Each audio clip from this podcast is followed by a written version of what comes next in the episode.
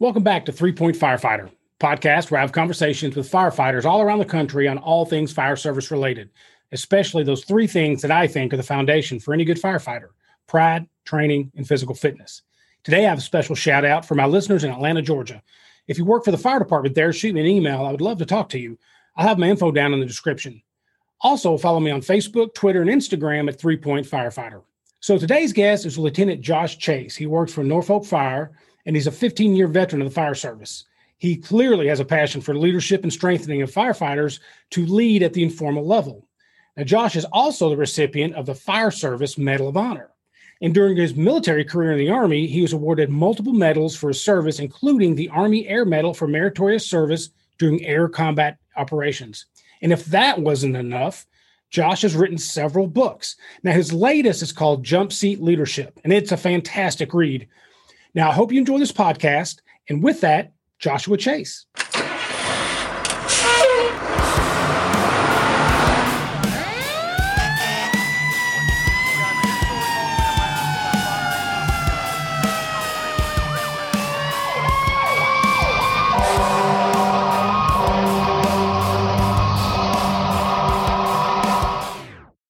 All right, brother Josh Chase, good to have you on the podcast. Uh, let me ask you something real quick. First and foremost, what are you drinking? I am drinking Buffalo Trace. It's good old tried and true. Uh, pretty popular in the area, but you can't get it everywhere, so it's kind of nice to have it. I actually used to live across the street from Buffalo Trace Distillery. Get out of here! I would not lie to you this early in the podcast. Oh well, so we'll wait till about twenty minutes to do that. Oh yeah, don't make all kinds of shit up. Absolutely, yeah. That's made in Frankfort, Kentucky, and that's where I was born. So yeah, I lived right across the street from it. It used to be uh, before that. It was a different distillery. I can't remember right now, but it's Buffalo Trace now. I'm having one of my fancy Hoegaarden beers. It's a Belgian Belgian wheat beer. It's good beer. So cheers to you, brother. Cheers. Absolutely. So we talked a little bit before all the computer stuff yeah. about how much I enjoyed your book. I really, truly right. enjoyed your book, um, Jump Seat Leadership. Uh, before we get into that, uh, why don't you tell me a little bit about? Now we had uh, Sergi on, but still, tell me a little bit about your department and where you fit in in that department. Okay, yeah, sure. So uh, I joined Norfolk Fire Rescue back in 2005. Uh, I was kind of prior military in the mix of getting in and out of the military at that point. So um, 14 stations, and we're a career combination department. So we do fire and EMS. So we do, um, like I said, fire and EMS. So I've ridden my amb- ridden the ambulance probably the last 14 out of 15 years of my career. And then uh, you ride the fire trucks the other. So the way it works is you ride 12 and 12. Um, I'm sure that most of you guys are familiar with that. Wait, so, 12, you like 12 hours? First yeah. So we're out first 12 hours on an ambulance, second 12 hours on a fire truck or vice versa. Okay. So yeah, so um, yeah, we're all cross trained. So we all ride the box and we all ride the fire trucks. Uh, the only time you don't ride the box is if for some reason there's enough people you'll be on the engine or the ladder for uh, 24 hours, or you get promoted to officer and you are not required to be in the medic rotation anymore. Uh, so, so, there's some uh, initiative to be uh, an officer. Yes, um, I have mixed feelings on that reason, but uh, we could talk about that. Shoot, we can talk about whatever we want, right? Yeah, yeah. But so, um, no, it's been a good career. I mean, I uh, man, I joined the department to help people, and uh, I mean that's initially what we do. And uh, I mean, every department has their good stuff and their bad stuff, and I think um, I've chosen to pick something that you know we can improve on instead of one of the things I write about about in my book is solutions, not problems. Right. And um, yeah, so I can complain with the best of them. I think we all get around the galley table, and man, we'll get going. Oh, absolutely. But, uh, I've said that myself too. That uh, I've had a lot of, I'm in, I'm in that administration. I'm the training chief. So I'm part of certain uh, conversations and things. And I hear a lot of complaining, a lot of whining and bitching, but zero solutions, you right. know? So I think that's, you know, me personally, I'm more likely to listen to somebody bitch if they say, how about we try this, you know? Right. But somebody comes up and just says, oh, I hate that. I hate that SCBA training you do. I hate it. Okay. What else can we do? Uh, I don't know. It's just stupid. Okay. Right. Which I usually dismiss those find. people. What's that? I said, which is typically what you'll find. They don't Absolutely. really have anything. They just want to complain. So and that's one of the things I wrote down. You already stole one of my notes back there. Thanks. Right off the bat, oh, I was going to no come problem. into that. Tell me this. Tell me how you came to write this book and and get it out there. Okay, yeah, sure. So um I'm a writer. I've been writing for a couple of years, and I just believe in sharing sharing my life experiences with other people. And uh, I mean, the fire department's been a huge part of my life. I, I joke and say I grew up in the fire service, but I jumped in the fire service in my early 20s, and you know I'm almost 39 now, so I feel like I did grow up in the fire service.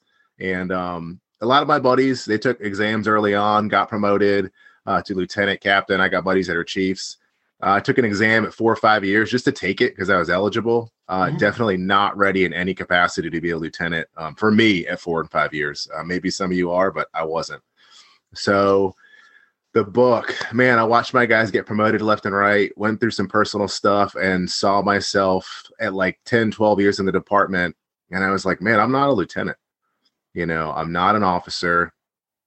Uh, Jared got promoted uh, probably like six, seven years. I'm watching other people get promoted but I started to pick up this principle learned in the military. It was just informal leadership. And it wasn't just me picking it up. You know, it was the captain that I worked for and other guys around me were like, hey, man, you're a good informal leader. And um, it was something that just kind of transferred over. So I kind of, I just had to be okay with not being an officer. I had to be okay with not being an officer and be okay with leading my crew. Um, you know, like the book says from the jump seat, leading the crew from the back of the engine. Right. And, you know, that didn't mean um, trumping my officer's decisions. It didn't mean stepping on them. It didn't mean creating a coup. It meant like uh, I was I wanted to be the go-to guy. I wanted to be the guy that he came to in the station and said, "Hey, Josh, I got a problem. Can you fix it?" Right. Or the guy that he was like, uh, "What's the pulse of the station? Like, what can you do for me?" So, man, that's I lived it. You know, so I lived this this life of informal leadership, really up until the point where I was like, I was kind of at a crossroads. I was at about probably 13 years in my career, maybe 14, it get, it's all mixed up with the pro- our, our promotional process is kind of long so probably like 13 14 years. And i was like what am i doing? Am i going to stay at the informal level or am i going to move up? I feel like i have something to contribute. Um, but i was looking around a lot of young guys were coming in a lot of older guys were retiring and it really honestly took a senior guy to pull me aside and just he kind of called me out. We got into it in the galley one day. We're face to face in the galley. I don't know if anybody's ever seen that in the firehouse. No. Um, so uh, you know, it, it, all started over, you know, cooking and and that kind of stuff. Next thing you know, it was I've been fighting fire since you've been in diapers and uh, you know, and I told him to stop acting crazy, and that never works. It doesn't work with your wife, and it doesn't work with uh, senior fireman either. So, uh, long story short, you know, we squashed it and he looked at me and he said, I just need you to take the next step. You're wasting time. You know, you're you're a great leader and you're walking around this firehouse and you're just you're gonna get stuck. And uh, I didn't have anything to challenge that. Um, I was kind of irritated that he called me out, and I had, I had nothing to say. I'm I'm one of those guys that I always got something to say. Right. And uh, he called me out, and um, so I started. I was like, well, I'm going to write this book about, um, you know, leadership and how I just I had to lead at the informal level. I didn't have a choice. I wasn't an officer. I, I wasn't taking a promotional exam, and I had guys around me that were either younger, uh, that were coming in the department, didn't know anything, or I had guys around me that were, you know, maybe came in when I did, but worked at slower stations, or maybe they just weren't leaders, and maybe they just needed to be led. Um, and not everybody wants to be led, but I was like, well, I just got to do this and see where it goes. So in doing that, I decided, okay, well, I don't want to write a book about being an officer. You know, last January I got promoted and I was like, I, I wouldn't even feel right about writing a book about being an officer. I'd been an officer for a year, you know, at this point. But I was like, what I can write about is my my 15 year career of being a firefighter at the informal level and what it looked like and things that guys showed me. You know, guys showed me certain things. Um, like I said, it was a senior guy that finally convinced me to get serious about the promotional exam and take it. Right. And um, I'm learning from the guys above me now. I got a I got a 38 year captain that I work for. I mean, which is great. I pick his brain, you know, on a daily basis. But I'm looking at the young guys coming in under me now, and I was like, um, what would I offer them? What could I tell them about being a firefighter? And uh, I still see myself as a fireman. I don't run around telling people like, oh, I'm a fire lieutenant. Right. You know, that's that's the not the that's probably the most uncommon thing you'll hear me say uh, when I'm talking to a crowd of people. If it comes up, yeah, sure. I'll, I, I may reference my crew or my guys, and if people are paying attention, they'll ask. But I mean, I I took a job. You know, I took a position, but I believe I was leading before that. And I just I want to encourage other people to do that. Um, we had a little conversation earlier today through Facebook. Like I, I don't think everybody is a leader, right. but I do think everybody can lead, and I think they can uh, develop leadership qualities and abilities, and and the fire service will be better for it. So I wrote it down, sat on it for about six months, sent it to Jared Sergi. He got me about six months later and was like, "What the hell are you doing with this book?" And I was like, sitting on it, and he was like, "I need it."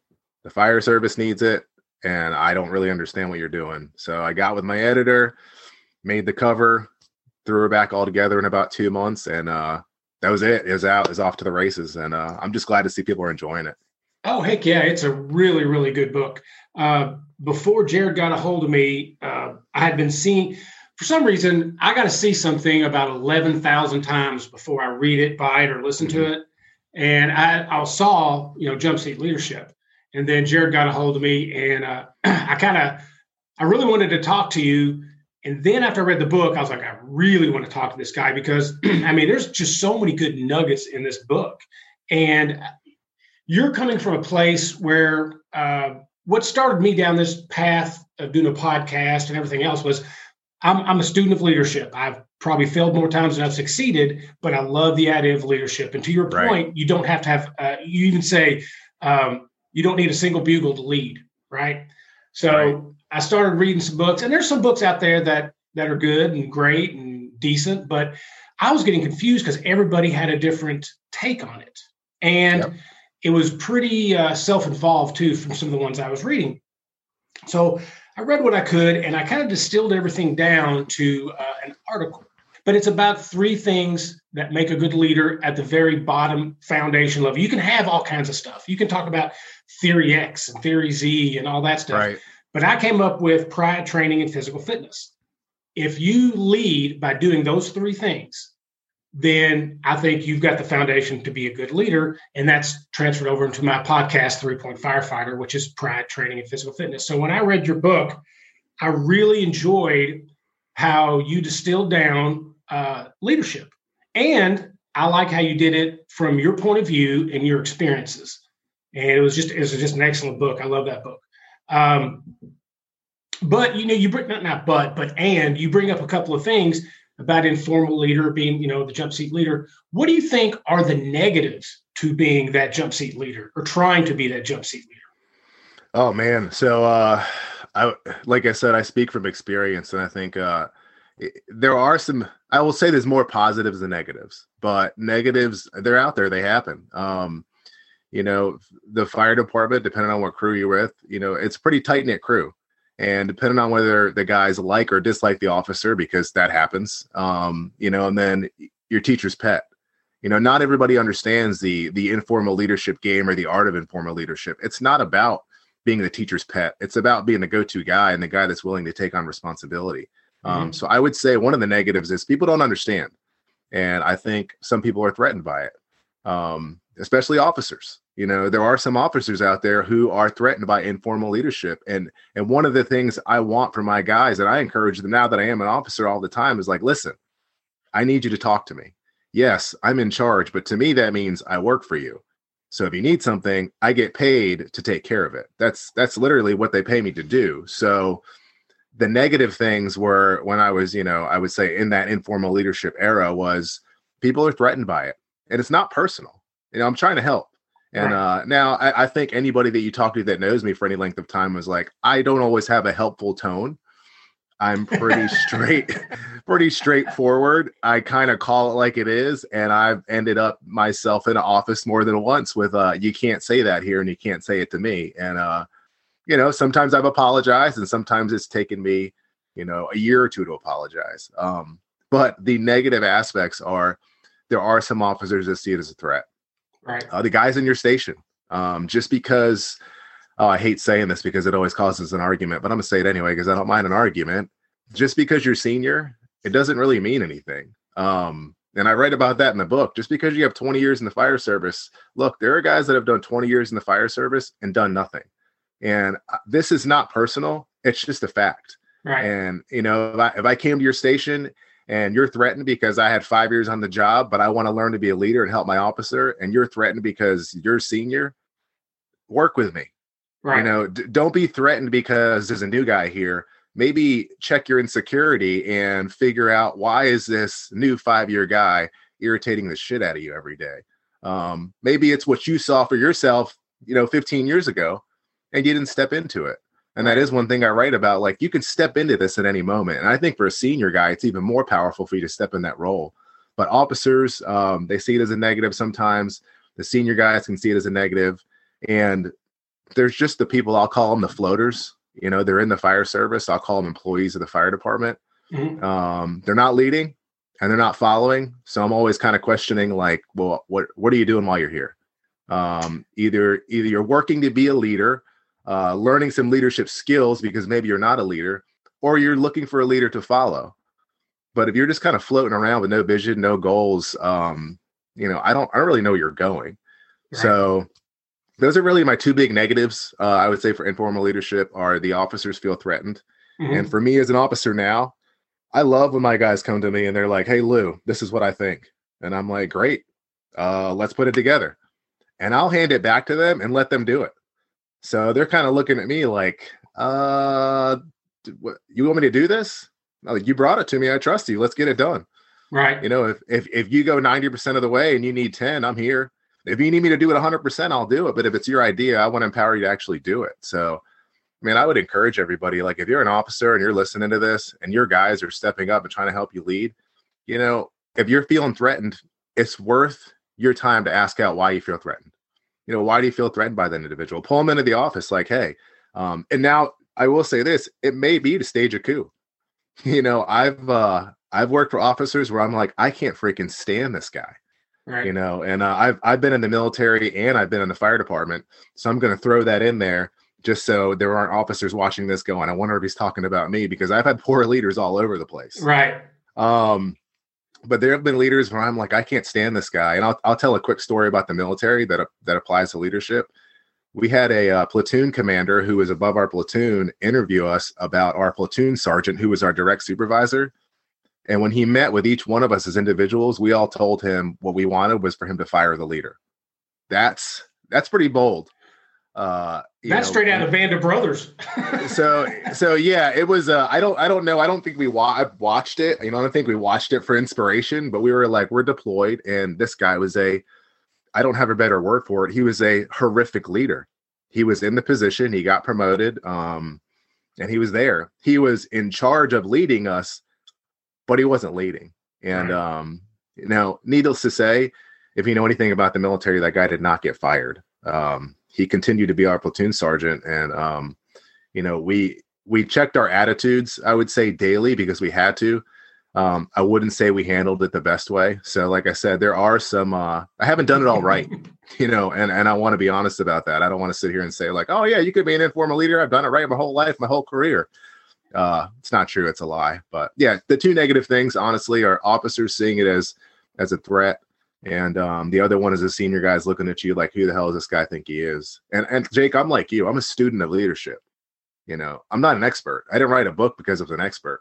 Right. I wrote a book because I'm a student and I'm learning, and those are my life experiences, lessons that I've learned. So I feel foolish to not pass them down to the next generation of firefighters that's looking for help right now. Right. You know, not because I'm the expert. I'm a student. There's other students, and if I can pass information, I'm like, let's do it. Well, that's the thing too about anytime you put out uh, books or uh, or me doing a podcast or writing articles, whatever. There is a, the the perception that you must think you know everything, and that's not the case. The case is I know some, and I'm sharing it, you know, right. and I'm hoping hoping to learn more, you know. And I think that's why we put that stuff out. And I got to tell you, um, so let me back up a little bit. So one of my favorite things that I've learned about doing a doing this podcast, and then also uh, my second job traveling around the country teaching fire stuff, is some of the heavy hitters, some of the big guys. You know, you're now one of those people. You're you're Norfolk Fire leadership. You know, writing a book and stuff. And wrote wrote several books actually, but is the humility and the honesty that people like you have you, Mark Alone, right. Sergi, Snodgrass. Uh, I could name quite a few that they're just honest. They're honest about their failures, so you believe more of their success. So, right. like you write about, um, you said you're uh, you write your chapter about maturity. You're like, hey, I'm 37. You know, I'm not the most mature person in the world. Right. You know, you're being honest. And then uh, you also wrote about you having that I just work here mentality. You know, oh man. I mean that that lends more credence to what you're saying in your book right. because you're not saying by any means I'm the best and I'm you know follow my footsteps because they're perfect. You're saying avoid these landmines because these are mistakes I've made. You know, yeah, and they're they're exactly what you just said. They're landmines. Yeah, I mean, no one has to make the same mistake twice. Yeah. No, I mean the I just work here mentality. That is a freaking landmine if I've ever heard one you know, for you, the people around you, and you know, the fire service as a whole. You know, it, I, Norfolk has this long uh, tradition. You know, it, which uh, it's an old department. Uh, there's a lot of pride. Um, very professional, I would say, as far as you know, we go way back. We've done this, we do this, but I'm like, look, we can we can have done whatever, but if we're not doing now, that doesn't mean shit anymore. Right. You know, it's like you can't always work off the merit of people if you're not willing to do any more work you know the merit only gets you so far you know um you, people are going to start to call you out and not even call you out you're going to see it unseen when you get in a building and you look next to you and the guy's gone because you ran back out to the front yard right that happened you know so it's uh yeah that i don't work here mentality man that screws everybody and i've done it working for poor officers and being frustrated going to work like oh my god what this guy's asking us to do what like you know what i'm going to come to work i'm going to cook I'm gonna make fajitas. The guys like fajitas. And then mm. after after dinner, I'm gonna drink coffee and I'm gonna sit on the front of the engine and I'm gonna walk watch the officer walk by and just shake my head. You know, I just work here. And right. uh man, I I went I was probably a little bit of a rut there for for a year or two. And thank God for guys like Sergi, you know, that are just motivated and I think they sleep, eat, breathe fire. Um, his wife swears he doesn't. She swears like he's a great husband and great father, but I'm like, I think you're paying her to say that. it's you know, it's and the thing about it is too. Another thing that I'm learning, you know, late in my career, to be honest with you, is how easy it is to be a good firefighter or a good leader or good anything, and it doesn't take eight hours a day. You no. can put in a little bit of effort, but just do it every day, and you're going to start getting better and better. It's kind of a snowball effect. You know, you could if I had to recommend something to somebody that's been, well, I mean, we, I kind of call them city employees. They're not firefighters or city employees. They, they wear our right. uniforms, they ride the trucks, but they're not firemen. They don't give a shit about yeah. fire service. Uh, big amen. But, yeah, but so when they've been on there for eight years or so and they've dug their hole of being a lazy piece of shit, how do they get out of it? And I've recommended the simplest thing. Just pick an article, one article a day, and just read an article. I don't care if it's about leadership or extrication and then after a while, maybe you know read a few more a day, and maybe get out there and mess around with your truck. Find, try to find something on your truck that you don't know anything about, and that's not too hard sometimes, especially if you're in a truck company. Like we have a, a, a two two truck. Like our truck company also runs the rescue, so it's split up. So there's always stuff you could learn.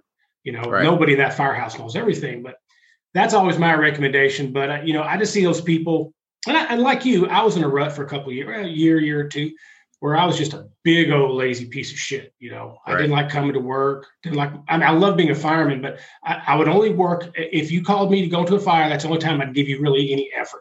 You know, I'd right. sit on the couch and stuff like that. You really got to snap yourself out of that and realize that it's not about your paycheck. And it's not about your cool T-shirt or you get to, you know, you get ten days off a month or whatever. It's that there's people that are in their house and they think that if it catches fire or somebody, you know, Granny has a heart attack, you're not only going to show up, but you're going to be a plus. Oh man, right? you know, and that's it's funny you say that because, man, that's not true. It's and, not true, and, and and it's sad because you know here we are, you know, um, you watch TV, you watch these shows. I mean, every fireman's in shape. Every every episode is every episode is like flashover every episode they rescue somebody. This is freaking A team, bro. Yeah. I mean, yeah. you know, so but in reality, I mean, how many times have you sat on a fire truck? And like you said, we've all we all have our faults, but how many times have you sat on a fire truck, looked next to you, and gone, well, shit, I'm on my own today. I know for a fact this guy's not going to do anything. you know, and uh, I'll, I'll be honest, I've always hoped that nobody's looked at the other side of the fire truck at me and thought that. Right. Um, but but like you, um, you know, when it comes to the scene, I'm like, I've always done my job. You know, I've always done my job on scene. I've always shown up. I've always come, but around the station, uh, yeah, I, I probably also could have could have picked up some stuff and and done a couple more things. But yeah, as far as the job goes, the public really is counting on us because there is this public perception of these guys are freaking amazing. right. So when that house is on fire at you know five in the morning, uh, you're expected to perform. You know, there's, and this is why, uh, like you said, employees of the fire service or city employees, look, there ain't nothing personal here, dude. Like, I, I like you may be a great father, great, great wife, great husband. You know, um, I know some people that you know make a mean batch of cookies, but they don't belong in the fire service. You know, it, it, it is what it is, and it's nothing personal. You have to be able to perform and do the job you took an oath to do. And like you said, if you're in a rut, you not only owe it to yourself to get out of it. Somebody handed you a badge when you graduated the academy that said, "Hey, I'm going to do this." This is not a job. This is a profession. right. And I think we forget that. Like a job, I can go to Chick fil A and get a job right now and say my pleasure for $15 an hour. I think that's what it is right now. it's um, about to be, I think. yeah, it's about to be. But, you know, this is not just a job. And that's one thing that I learned early on. And uh, I'm still racking my brain over this. I don't know if you can teach some of this. You know, I don't know if you can teach, uh, man, I want to be here. I genuinely grew up and I wanted to help people. The fire service is where I chose to do it. The military is where I chose to do it. I genuinely wanted to help people. And uh man, it's not a freaking job. It's a career of a lifetime. It's a profession. You come into this, there's culture, there's traditions, and a lot of people these days are scoffing their, you know, their face at it and looking at us like, man, you guys are freaking nuts. And I'm Yeah. like, no, I want to I want to go home in the morning and I want to make sure you go home in the morning. And Right. now I'm in charge of making sure you go home in the morning. So I'd like for you to kind of lead yourself because as a leader, I need a team and I keep my head on a swivel, but I'm not going to see everything. Which is which is why informal leadership is so important because we all took the same oath when we came in. Yeah, when I swore in as a lieutenant, they made me say different things, but it was on the backbone of the oath that I already took when I got hired. Yeah. So, you know, it's uh man, I can't I couldn't say enough about that. I'll get spun up. I mean, just thinking about guys that are here and, and girls that are here too. It's not just guys. Um, we got guys and girls now that uh look, I love you, but it it's it's time to ask yourself some questions. Is this is this the career for you? And it may not be, and that is okay. That's okay because you're saving yourself. You're saving your family. Um, you know, I had the opportunity to teach academy a few years ago, Mhm. and I and I had a guy, great guy, but every time he put on fire gear, for some reason mentally he couldn't perform. PT stud without fire gear, fire gear on, couldn't couldn't take it. I have no Right. idea what was wrong with him, and I finally went up to him one day and I was like, "Dude, listen, you're going to get yourself killed, or you're going to get somebody else hurt. I don't have the authority to fire you, but I need you to be honest with yourself." And uh, he ended up not coming back, you know, after after a couple days and thinking. But I have a lot of respect for that guy Oh yeah. you know, yeah, yeah, yeah. for for resigning and saying, "Hey, it's not for me." Something I thought I wanted to do, but it's important enough to me, and I have enough respect for the men and women that have come before me to not take this job because uh, I could get somebody hurt or killed, including myself. I always feel bad for like fighter pilots, astronauts, and doctors because they couldn't get on the fire department, so they had to settle for their jobs. It's a great job. It's a wonderful Dude, job. I mean, But it's not for best job. everybody. It's really not Right. for everybody, you know. And I think, and, and we could go down this path for hours, but I think your hiring practices are indicative of the type of department you want to have. So Yes, I got to admit, our hiring practice where I'm at are probably less than spectacular. And it can't, like, you, people can get through that maybe shouldn't be on the job right. you know? But i've also seen people on my job that are political hires that are some of the best firemen i've ever seen you know? So you're, rolling the dice but i truly believe you should have you know I, it should be tough to get on a department.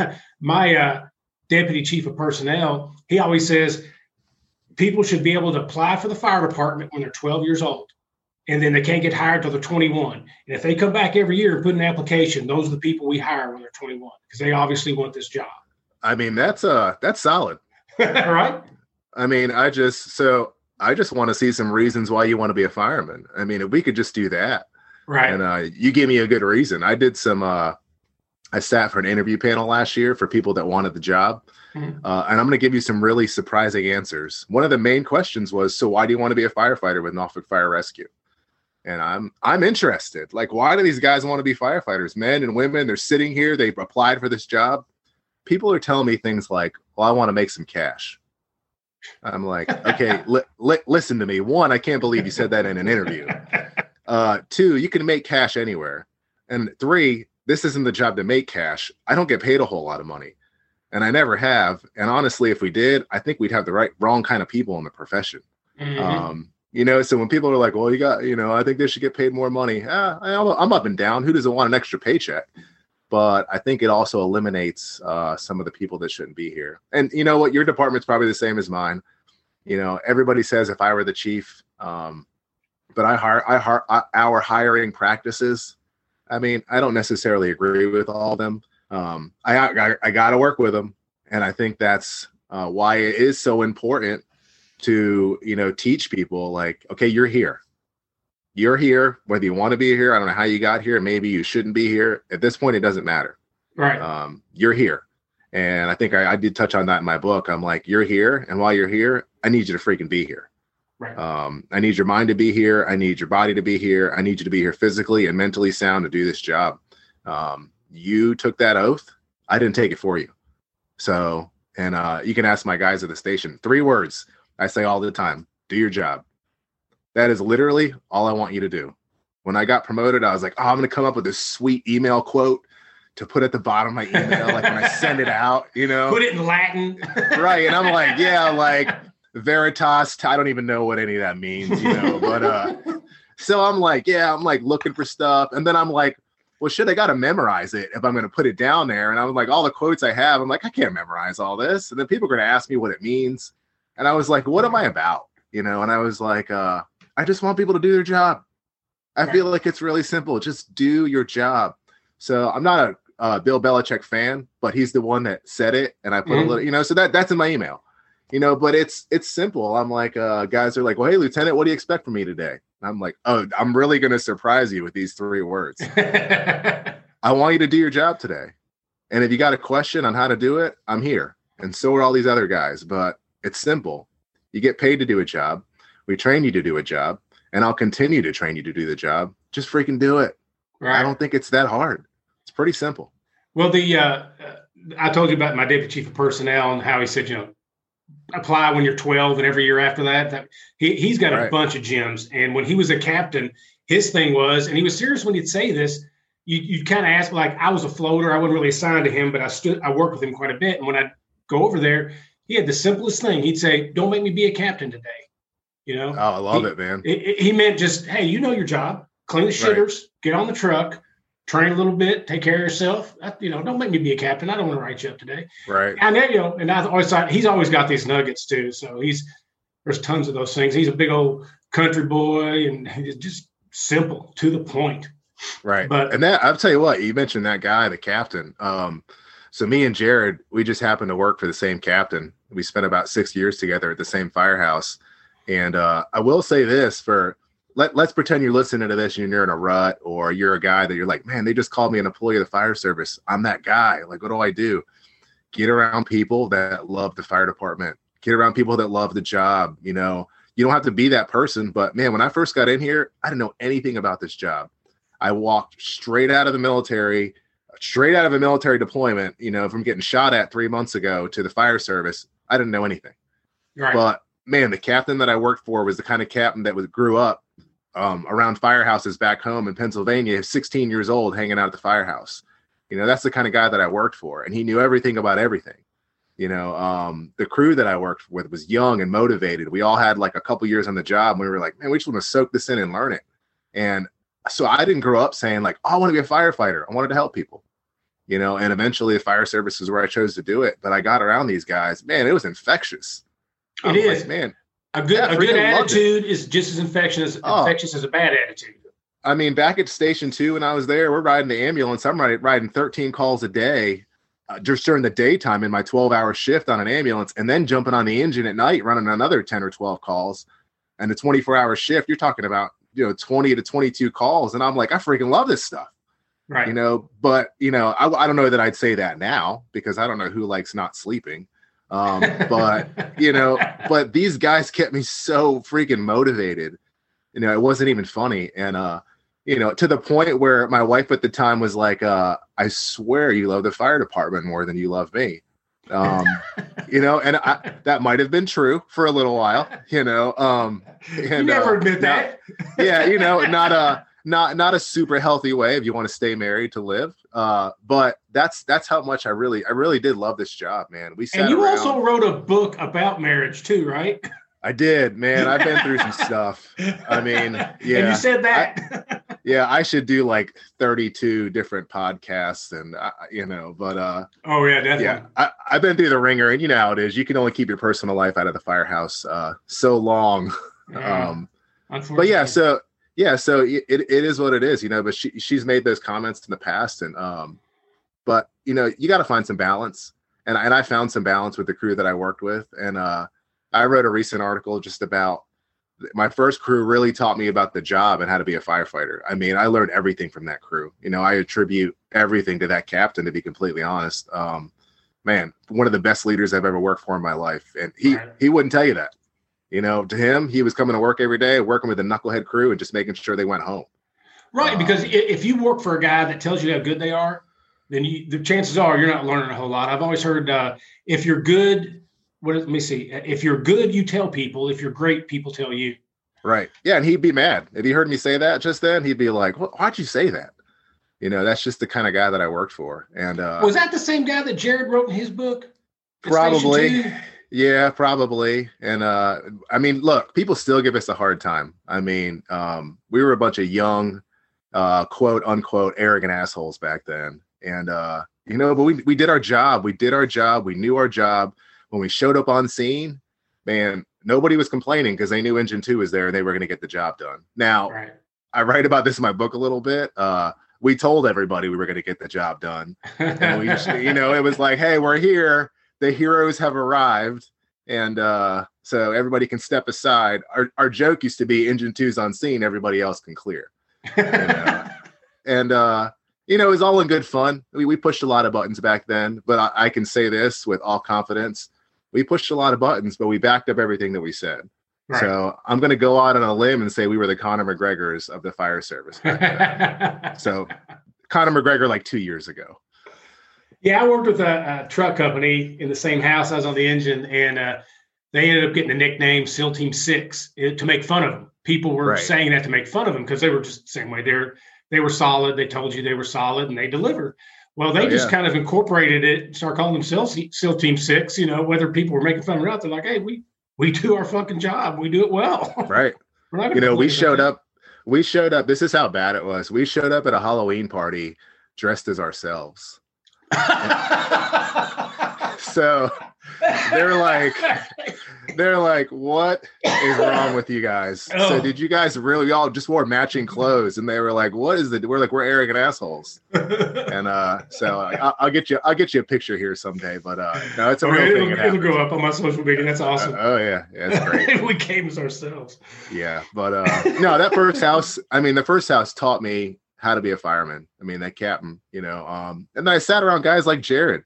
Back then, he wasn't Captain Jared Sergi, you know, traveling the country and, and spreading a message that we all need. Back then, he was Jared, Right. you know, veteran of the Navy, uh, you know, junior junior fireman just like me, and we were riding the box together, you know. But I we grew up together in the fire service, and uh, there's a couple other guys, you know, they may not be writing books and they may not be doing podcasts, but you know, I would say they're uh, they're just as instrumental, you know, to the fire service as any of any of us. There's something special about being part of the national conversation, whether it's an article, a podcast, a book, you know, YouTube Right. channel, whatever it is. There's something about that that I think um, is that little bit of extra you can give. You know, like the way I see it is, I owe the fire service. It doesn't owe me Right. anything. You know, and if I can write an article or do a podcast, talk to some people that are doing some great things, then I feel like I'm kind of paying. I'll never be able to pay back the fire service for what it's given me 28 Right. years, but I feel like I need to make that effort. Yeah. So, Well, and I and I I'll be honest, Jake. Like, so I didn't know a whole lot about you. We met through Jared, and mhm. uh, I just I just looked at your points, you know, when I first saw your podcast, and I was like, I'm sold. Hmm. you know, and just I just saw the points. I was like, oh, pride training, physical fitness, like that that hits every nail on the head for me. Then, like you said earlier in the podcast, man, if we can just do those three things, if you can build on those, right. uh, I mean, that's a it's a really good starting point. And uh, even if you're in that rut, the, if you're in a rut, it's a really good starting point to like ask yourself those questions, like what, like why don't I have company pride right now? Why, why am I not may, maybe physically fit, and why don't I want to train? I Right. think those are three questions that uh that I think are great. That you're you're kind of forcing people to ask themselves. Maybe they don't realize it or not, but uh yeah, being part of the national conversation and just kind of being on the beginning end of this for me, man, it's been great. Right. I'm listening to guys like you and talking to people on Facebook here and there, and I'm like, oh, there are other people that want to make the fire service better, and uh, you know, it's it's encouraging, you know. it so is encouraging. It is encouraging. yeah, no, it's great, man, and uh. If there's other people that want to make it better, and for a while, I mean, I've, I've been talking to Jared about this stuff for years, and he's like, "I'm like, look, look, dude, I got the same message as everybody else. You know, I'm not going to join the conversation for what? Like these guys are big time. They're traveling the country. Look at you. And he's like, dude, we're all just trying to make it better. You know, we're all, we're all just trying to make it better. We just want to have a conversation. And again, it's just it's the easiest thing in the world. It's simply maybe on a Sunday having a beer with a brother over Yep. podcast and talking about the fire service, let people listen and maybe learn a little bit. Did did you listen to my first podcast with Jared? Or know the So that- story? Yep. So I did listen to that one. Absolutely. So yeah, I, I gotta have him back on because all I did was fanboy all over Jared. I was like that uh, Chris Farley character. I was like, you remember Right. that chapter you wrote in the book? That was awesome. Right.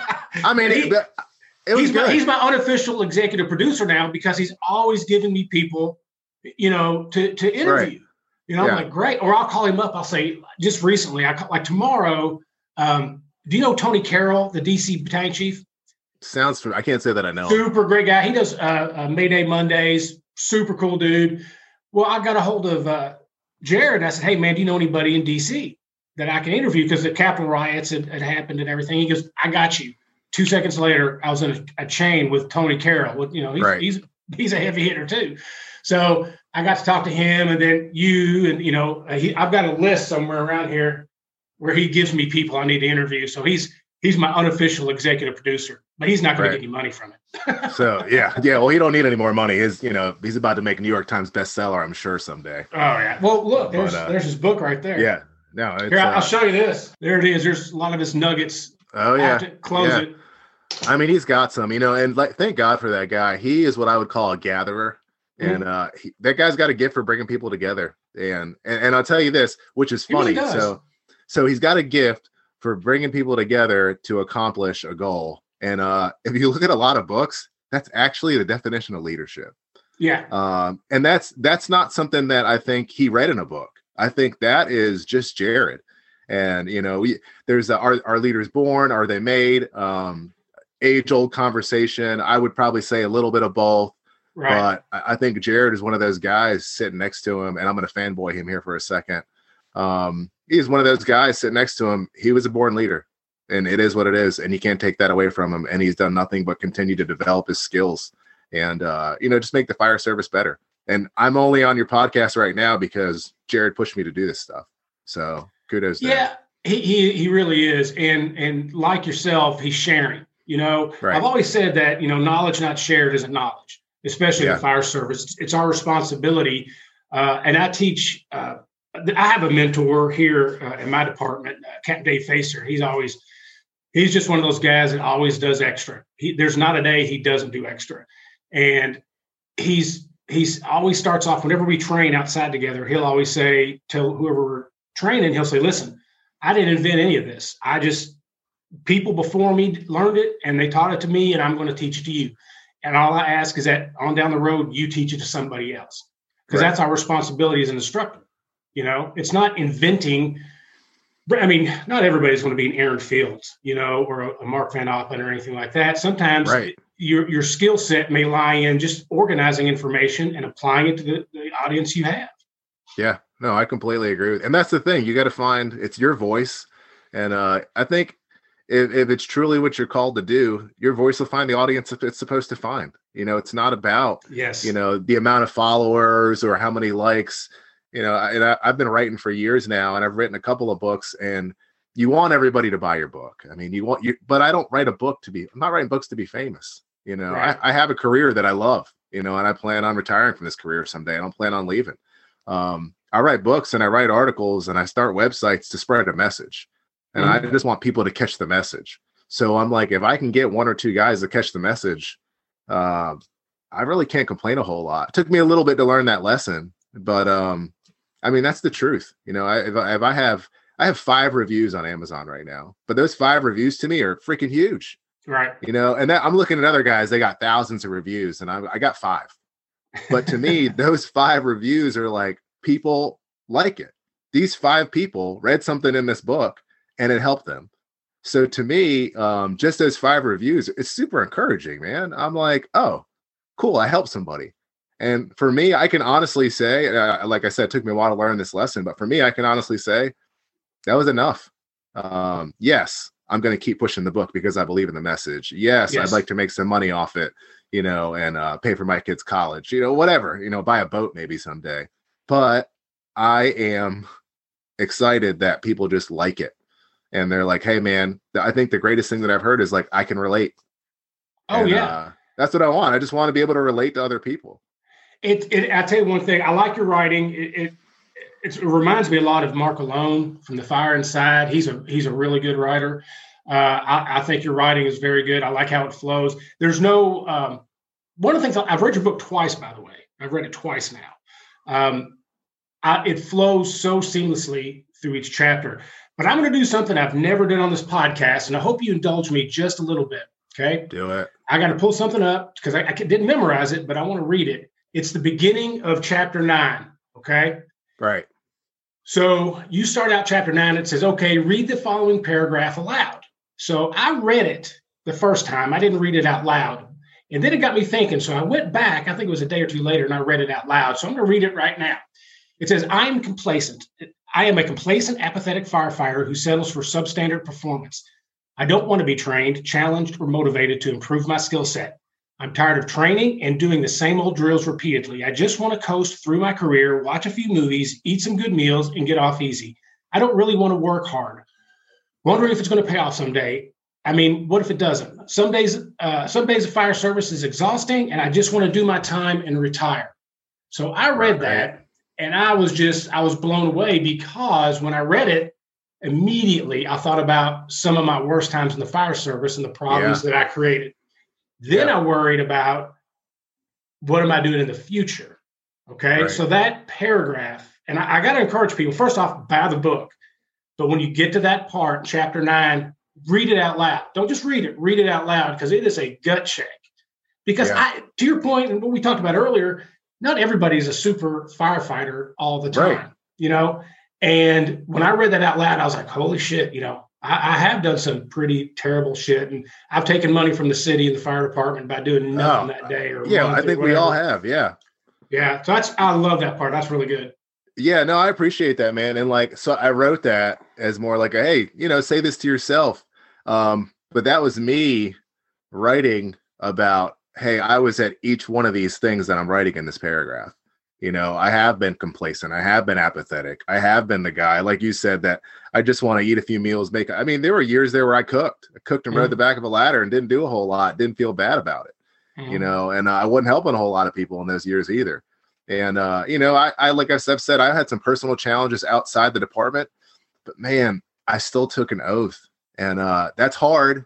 Like, don't I'm not I'm not telling anybody that's going through personal stuff to like suck it up. Don't bring your feelings to work. That's easy to say mm-hmm. just doesn't happen every day. Um, but everything I wrote about in that paragraph, I was there at some point in my career. You know, maybe it wasn't all the same. I feel like that, like that's a lot for one paragraph. Right. But I wanted to take every, uh, probably every negative emotion or every negative thing I could have put and just jam it in a paragraph to get let guys see, like you said, a gut check. Like now, if you're if you're at that level on if you're firing all cylinders in that paragraph, uh, shoot me a message. you know, shoot, shoot, shoot Jake a message. Like we need, we need, we need to talk. Like yeah. seriously, like, like you know, if if we're talking and we're being honest from two guys that have been there and being in a rut, like, hey man, if we can pull you out of it, we know whatever yeah. it looks like, you know, we'll try and do it. You know, um, once I got promoted to the training chief, I had to be involved with the um, hiring, physical agility, and the interviews and stuff like that. And I always thought after sitting through that, if you're in a rut, try to get on an interview panel or try to do an agility test because you're seeing hundreds of people that are doing everything in their power to get a job. You might right. have three or four hundred people for two positions, and you want and they love they want that job. They want to be a fireman, yep. and you can see it in their eyes, you can see it in their actions. And when you sit on an interview panel, unless they tell you they want to make cash, you're right. it'll hopefully make you feel better and maybe get you out of that rut. You know? Yeah. Yeah, and and uh man, that's true. You know, and uh I read some stuff the other day, like uh I think I was on I don't know what the new officer uh, Facebook page, and uh man, he was just there were guys talking about like why do you want to get promoted, this stuff, that stuff, and one of the most common reasons was I'm watching the other people that are getting promoted, and I don't want to work for them, you know. Um, and I was like, well, what, what does that mean? So I'm reading it, and it was guys that are just meeting these eligibility requirements, mm-hmm. the employees of the fire service, and they're getting these jobs, but they're not getting them to lead. You right. know, they're getting them because they're like, oh, I can secure a position. Right. You know, so it's uh, you know, when you see when you see people like that, um, and, and some people, I'm like, is it to we can go back to hiring. Is is it there? Is it all their fault? I mean, uh, is it all their fault in the sense that they didn't know what to expect? You know, we we hired them and we said, hey, here's the job. Have fun. Then right. they get to the station. We get to the station. We're like, did anybody tell you what this job entailed that you could die today? Oh, nobody did. Okay, right. well, I'm sorry, but this is how it works. Right. And uh, you know, um, I think that's a yeah, employees of the fire department. I feel like that could be a freaking book, man. I'm telling you what. You know, I, I have always had this title of an article in my head, and I, I I've tried to write it, but I cannot end it for some reason. It's just a block, but it's about bumper stickers and T-shirts. I feel like the city and the fire service owes them everything. They'll they'll bust their ass on a fire ground scene, but they won't do anything else. They won't. They will bitch about having to clean shitters, but on their days off, they wear a T-shirt that says fire department. And they got bumper oh, stickers God. on their car. So that tells me that somewhere inside of them, they've got some pride. Right. They they got some concern. But how do you pull that out of them? And that's why I always fall short on that article. You know, how do you how do you improve the T-shirt and bumper sticker crowd? Because they want everybody to know they're firemen. Look at me, I'm, I'm a fireman. Yeah, you know. Right, right, yeah. It's just, you know, our, I think sometimes in the fire service, our success is our is also our failure because the more you go to a fire and do a good job, the more you think you don't need to do any other more than that. Because I, I'm right. hitting a lot of cylinders. I, the fire went out, but they or we pulled the people out. But you know, you got to take a hard look. Uh, you even talk about in your book. Uh, another thing I like, which I'm not willing to do this yet, where you know you ask a peer for a peer review. Oh yeah, that that that's a that's a tough one there. That looking in the mirror and and also asking a peer, but um, you know, being able to do that that that's the tough part. That really is yeah. kind of hard to say. Hey, let me ask you something. You know, how am I doing? Right. You know, and and and having somebody say, well, you know, you throw up every time you see blood, and you know, right, right, fire. You always find a reason to leave the the building. You know. Well, and uh, I like what you said about a success uh, can be your failure. You know, yeah, basing um, your success, success on lack of failure. Yeah, so uh, man, I'm going to tell a real honest story uh, here. Um, so talk about successes and failures. So yeah, you go to fires, you you you do good, and uh, you're like, man, I know what I'm doing. I know the job. Um, I don't have to train as much as I used to, which which I will say some of that's true. Like you're training, you know, you train on different things. Um, mm-hmm. Maybe not as often, but you know, I probably had about 13 years on the job, and I got in this habit of I put all my gear on and I just throw my hood in my pocket or toss my hood up in the truck, and uh, I'll just put it on on the way or you know whatever. And um, you know, like I've I've always gotten ready fast. I've never I've always been ready by the time we get there. Not a big deal. Mm-hmm. So I'm the acting lieutenant on ladder nine that night, and uh, it's like five in the morning, and uh, porch fire comes in. I'm like, porch fire, no big deal, no problem. We're probably going to be down there in two seconds and come back. Now, how many times has dispatch been completely wrong? So mm-hmm. probably about a, a million. You know, so porch fire, we show up. The porch is on fire along with eight other apartment units. So, so we got a little bit of a problem here. So they weren't lying. The porch was on fire. The porch was on fire. so, uh, long story short, you know, the engine company gets there right before we do. He's barking orders. He looks at me, not even over the radio. He's like, uh, "There's a kid up there trapped on the second story." Well, I don't have my hood on. Um, and this is embarrassing. I'm telling the story, real honest story. Like I had to take a second. Now seconds count, right? Right. So I had to take a second and put my hood on. That hood should have been on on the floor. I had no reason to not put it on the floor. But I've been to some fires. I'd gotten the job done. I'd always had time to put it on. You know, we get there. It's a porch fire. No big deal. We're going to be outside. And my, I may not even need my hood. And that's literally my mentality. Well, right. I show up, like I said, no lie. Yes, the porch is on fire, but it's also eight other apartments. Uh, it may have started at four and moved to eight. Um, but now there's a kid trapped upstairs and I'm messing with my hood. So that's embarrassing. Now, right. I will say this. Um, you know, I went up there, I got there, I got there, got the kid out, you know, uh, got the rescue, got him in the medic unit. He spent about a week in the hospital. They gave me the fire service medal of honor for that, which is which is great. But you know what I thought about the whole time? My flaws. Um, wow. I went back and critiqued it um, to no end. Like, man, I could have had my hood on. I still think about that. And I'm telling it now because I want people to know, like, don't just listen to the dispatch and think, hey, uh, everything's going to be fine. Everything's going to be okay. It went from porch fire to kid on the second story trapped. His dad can't get to him to me getting separated from my crew to getting lost with this kid in my arms who's coughing and can't breathe and the fire getting worse to the person who was supposed to hold the door open, let the door shut. Now I'm trapped. That person ended up quitting completely and ran out of the building. So now it's me with this kid. I'm two seconds from a mayday when I randomly find the door and get the kid out. So, yeah. you know, people are like, "Hey, man, you got the fire service medal of honor for that," and I'm like, "I didn't." You know, it's it's great for my wife and kids to see. You know, I don't I don't do this job for medals. I'd like to retire with a smoked up helmet. That's probably mm. the only medal I want. But right. I, I, I critiqued myself after that. I should have had my hood on, you know. And I'm not saying, look, I'm not saying I still don't make mistakes these days. I'm not saying I don't listen to the dispatch and think, oh, okay, you know, uh, whatever. You know, I got a lot, I got a lot of work to do. You know, I got 15 years in here, and I got at least at least 10 left. But I can think of, like I said, that kid came to the station, spent a week in the hospital, recovered, came to the station. We took pictures with him. Thank God he lived. Um, you know, thank God everything worked out where I was able to make the rescue. But man, I ate myself alive for that. And uh, sometimes I still do. I'm not gonna lie. I'm like, should have had my hood on. I can. I'm picturing myself right now sitting in the cab, the acting uh, captain looking at me, and I'm fiddling with my hood.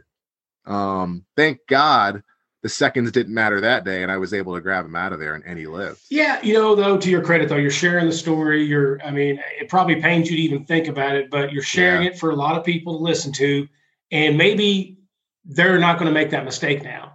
Yeah, you know, maybe you know it, it, it sucks that it happens, but I mean, how many people are you going to help now? Hopefully, they're going to listen to this and say, you know, I'm not going to make that mistake. That doesn't have to be me.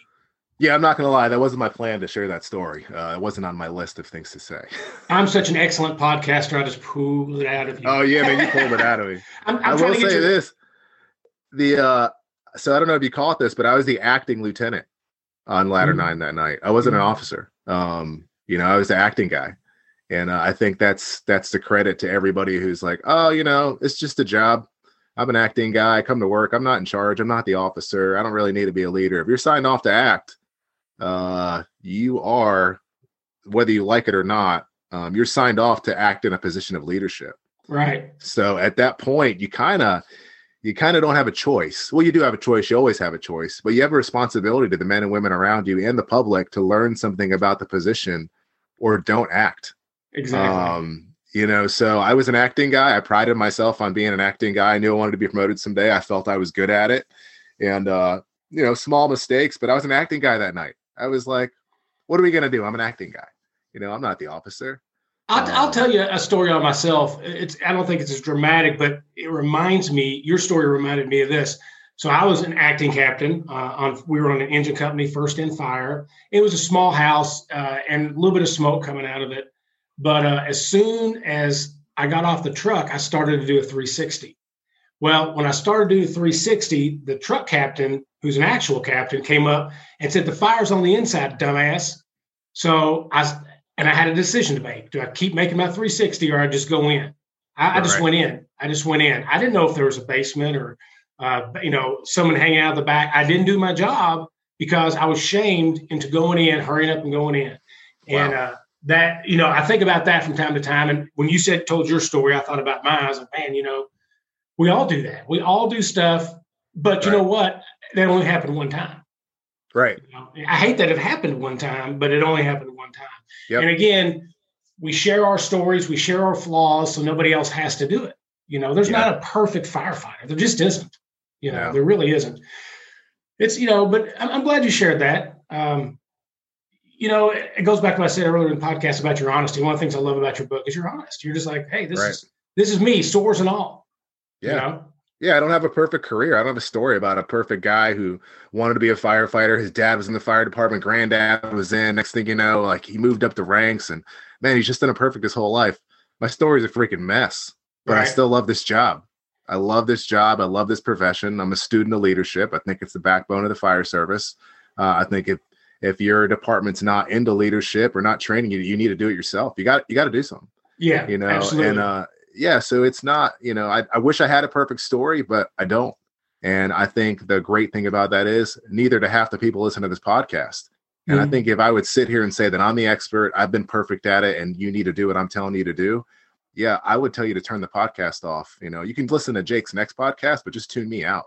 yeah. yeah. If that's if that's the message I'm bringing or anybody's bringing, tune that guy out right. Um because that's not true. We need like like you said we need people that can be authentic real and just say look you know i haven't always done it right. I'm trying to do it right now and uh why don't you just take my mistakes and avoid the landmines like we talked about earlier mm-hmm. instead of stepping on them? I'm showing you where they're at. I mean i'm literally like don't step in these 10 places Right. And you look at me, you call me an idiot, and then you step on five of the 10 places I just told you not to step on. And then you come back to me for advice and say, Hey, Lou, what the hell just happened? And I'm like, Well, I mean, is this a real conversation now? Because we know exactly what happened. Right. So it's just like eh, students of leadership, man. Like, I'm literally, I just took inspiration from guys that did it before me, wrote books before me, shared their experiences, impacted my life you know, mm-hmm. inside and outside the fire service. And like like you said, the fire service owes me nothing. But I think I owe the fire service a lot at this point. Um, mm-hmm. It's taught me a lot of lessons. You know, not a lot of ones I wanted to learn, but you know, I, I grew up in the fire service, whether I like it or not, and uh, I'm I'm still proud to be part of it. It's the best job there is. Like yeah, I said, I, I feel I bad for all those fighter pilots and astronauts because they couldn't get on the department. I do too. People uh, like, well, you work how many days? And I'm like, dude, there's an exam once a year. Like, yeah, at least for Norfolk. Like, you could work. Like, stop complaining. You can you could work for the fire department, and yeah. uh, you know, it really is, man. It is the best job in the entire world. I I can't I can't complain. I fell bass backwards in, in, into the fire service 28 years ago. Uncle Sam, I joined the Air Force. I know you're in the Army, but I was a true warrior. I was in the Air Force. Right. So I'm gonna let uh, that go. but I was a fireman. He made me a fireman. Uncle Sam said, "Hey, you're going to be a fireman," and it, it, just it didn't take but one live fire for me to realize it's the only thing I want to do. And then right. years as years went by, I realized just how how blessed and lucky I am to have this job. You yeah. know, so I can honestly say I'm you know going on 16 years, and um, I may not say it out loud every day, but I'm like, man, I hope we get one today. You yeah. Know, and I don't, you know, it's not that I hope we get one because I want somebody's house to burn down. You know, if you're listening to this and you're not a fireman, that's not what we do. Exactly. You know, you know but uh we're also not showing up to roast marshmallows. We're showing up to do a job that we were trained to do. And you want to do it. I mean, athletes trained to play the game. Yes. You know, we tra- we trained for our craft. So when it gets here, you know, we're excited about having the opportunity to do it. So when I say man, I hope something burns down today. I don't hope somebody's house burns down. I just hope that I'm the one that gets to go in case it does. Exactly. I've had a couple people on here that say that, and and they always have that that disclaimer. I don't mean I want you to lose all your shit. I'm just saying. Right. The truth right. of it is, we want to help people, and if something's right. going to happen, we want to be the ones there to help. Absolutely. Yeah. I mean, fire is destructive. I mean, it is destructive. I've watched it destroy people's lives, and I'm sure you have too. You know, anybody mm-hmm. that's been to a structure fire and it's really done some damage. You know, you see families displaced and you know their belongings, you know, completely destroyed. You know, some of these families have lived in these homes in Norfolk. You know, Norfolk's an old city. You got families that have lived generations and generations in these homes, You know, oh, wow. so it, it is traumatic. You know, when you got a house that's been there for you know over a hundred years, and you know a generation or, or families lived in this house, and now it's completely destroyed you right. know and uh, you know we don't really you don't stick around too long afterwards. You kind of clean up and you go back to the station. Um you know but it, it is tragic you know so it it's is. yeah so when you think about like man these guys want to go to fires absolutely 110% want to go to fires because we're coming there to do what we're trying to do and make sure that you have the best possible outcome when we show up. Yes absolutely. So brother i'm going to wrap this up but i want to do something before i go uh, I, in my research about you, uh, yeah. I was astounded at all the stuff you do, not just fire service. Right. So I would love for you to tell my audience exactly what else you do and how they can find you. Man, oh yeah. So yeah, like Jake said, I do a lot. I've been writing for a couple of years. Uh, I maintain my own personal website at joshchase.org. Uh, I write a lot about, like I said, you can't really separate the family, your family and fire service and personal life. So I write a lot about my personal life, personal challenges, uh, faith, family, and the fire service. Those are probably the main two things that I write about. Military career. So Josh, joshchase.org. You can follow me for all that stuff. Um, wrote another book called Take the Lead. It's kind of a, I wrote it about three years ago. Talks about my military career, a little bit about the fire service. And um, so joshchase.org is really my landing page for everything that I do. And then, um, yeah, this year I started Jump Seat Leadership and the Facebook page wrote the book. So you can't really merge the two. The fire department's its own culture, um, mm-hmm. you know. So, uh, but yeah, no, I do a lot. Like I said, I'm I'm I'm a man of faith, and uh, I I believe in family and uh, faith, family, and the fire service. Those are two probably big priorities for me. And uh, so I really write about all of it. But uh, jump seat leadership is straight up fire service leadership. You're not going to get anything else. You're going to get funny me you're going to get serious me i'll probably offend you a few times especially uh you know if you're hanging around guys like me and jake and jared you're going to get offended but that's okay it'll just it'll toughen me up a little bit. Um but yeah that's it man you know uh what else can i throw in here? Uh, i got to throw in a plug i do jujitsu and i freaking love it. So if oh, you oh, cool. are battling anything mentally in the fire service i know there's a bunch of guys out there ptsd is a big thing these days i dealt with it in the military um, still deal with it. I'm I'm diagnosed with PTSD from the military, so I'll just throw that out there for you guys that are struggling with it. No shame in saying that uh, you got an issue, so get some help. Yeah, and I will say that uh, jujitsu has been a lifesaver for me, and I freaking love it. So you talk about a great hobby to have, man. It's it's a great hobby to have when you're off uh, 20 days a month. But uh, right, that's me in a nutshell, man. JoshChase.org. You can check me out, and then uh, Jump Seat Leadership on Facebook. I can't recommend that book enough, brother. I appreciate your time, and I look forward to having you back on when you write your next book. Absolutely. Josh was a great guest. It's obvious how much he cares about the fire service. Now, check out his book on Amazon and get a copy. You will not be disappointed. Check him out at Jump Seat Leadership on Facebook. He's recently started a video series, and so far, they're all really good. Hey, thanks for listening to Three Point Firefighter. Stay safe, have fun. I mean, after all, this is the best job in the world.